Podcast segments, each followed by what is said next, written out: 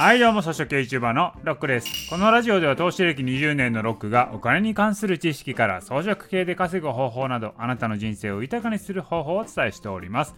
はいということで今回はですね前回の音声で渋沢栄一さんと預金封鎖の都市伝説についてお伝えしましたが今回はですね過去に日本がやったその預金封鎖これはね起きることはないということをお伝えしたいと思います。まあ、そもそもね預金封鎖って何かということなんですけれどもこちらはですね政府が戦後にね借金まみれになりましたと。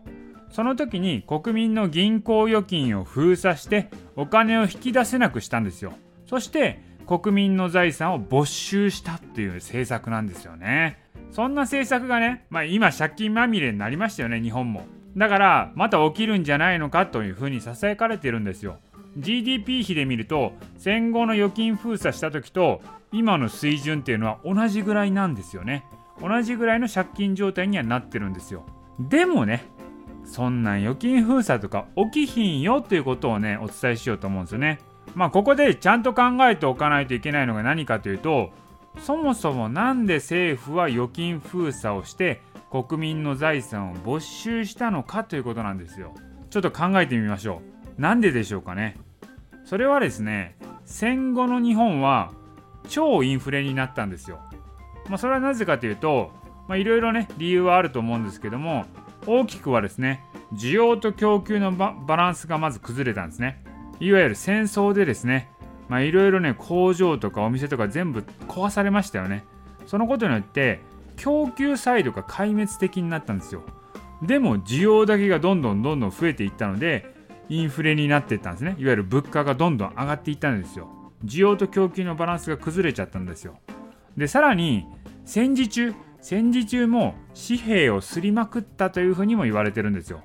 今みたいな感じですよね。今お金ばらまきまくってますけど戦時中もお金いっぱいいったんでお金をいっぱい吸ってた状態でさらに戦後、まあ、需要は回復したけれども供給がねガタガタに崩れて需給がバランスが崩れてハイパーインフレっていう形になったって言われてます。まあ、一般的にですね、そのインフレを抑えるためにはどうしたらいいかというと、まあ、政府と日銀がすることは世の中のお金を回収することなんですね。お金の量を減らして需要を下げてインフレを抑制する。こういうことをやります。だからそういうことをですね、その戦後の日本もやろうとしたわけですよ。お金の量を減らしてインフレを抑制しようと思ったわけなんですね。まあ、そのためにお金を回収しようと思ったらですね、まずねお金の量を把握しなきゃいけませんよね。だからそのために一旦銀行口座凍結させたんですよ。みんながどれくらいお金を持ってるか把握したいんです。だから一旦銀行口座止めます。でさらに新札発行その時にしたんですけども新札発行して旧札を使えなくすることによってタンス預金タンスに置いてるお金もあぶり出すと。旧札のままだったら使えないので全部新札に切り替えないといけないんですよ。でそうすることによってそれぞれの個人資産量が把握できますよね。あなたはいくら持ってますよね？あなたはいくら持ってますよね？みたいな。でそれが把握できたらお金持ちから順にですね高い税金財産税っていうのを課すことによってお金を吸収しようと考えたわけなんですよ。これがですね戦後に起きたことだったんですよ。要は預金封鎖と新札発行の目的は何かというと個人資産の把握だったんですね。となるとですよこれを今今現代に置き換えてみたらどうなるかというと個人資産の把握ってほぼほぼもうできてますよねと。もうねほとんどの個人資産金融資産はお国に把握されてるんですよ。まあ証券口座もねマイナンバーと紐付けされてますしあと不動産とかもですね全部お国の管理下でね全部管理されてますよ。これね最後の砦が銀行預金だったんですけれどもこれもね銀行口座とマイナンバーの紐付けの法案がもうすぐ通るかもしれないとそういうところまで来てます。まああとはですねタンス預金が残ってるんですけれどもまあそれもねあぶり出せばもう個人資産はお国に丸見え丸裸ですよ。だからもう預金封鎖なんかしなくてももう丸裸にされる状態になってるんですよ。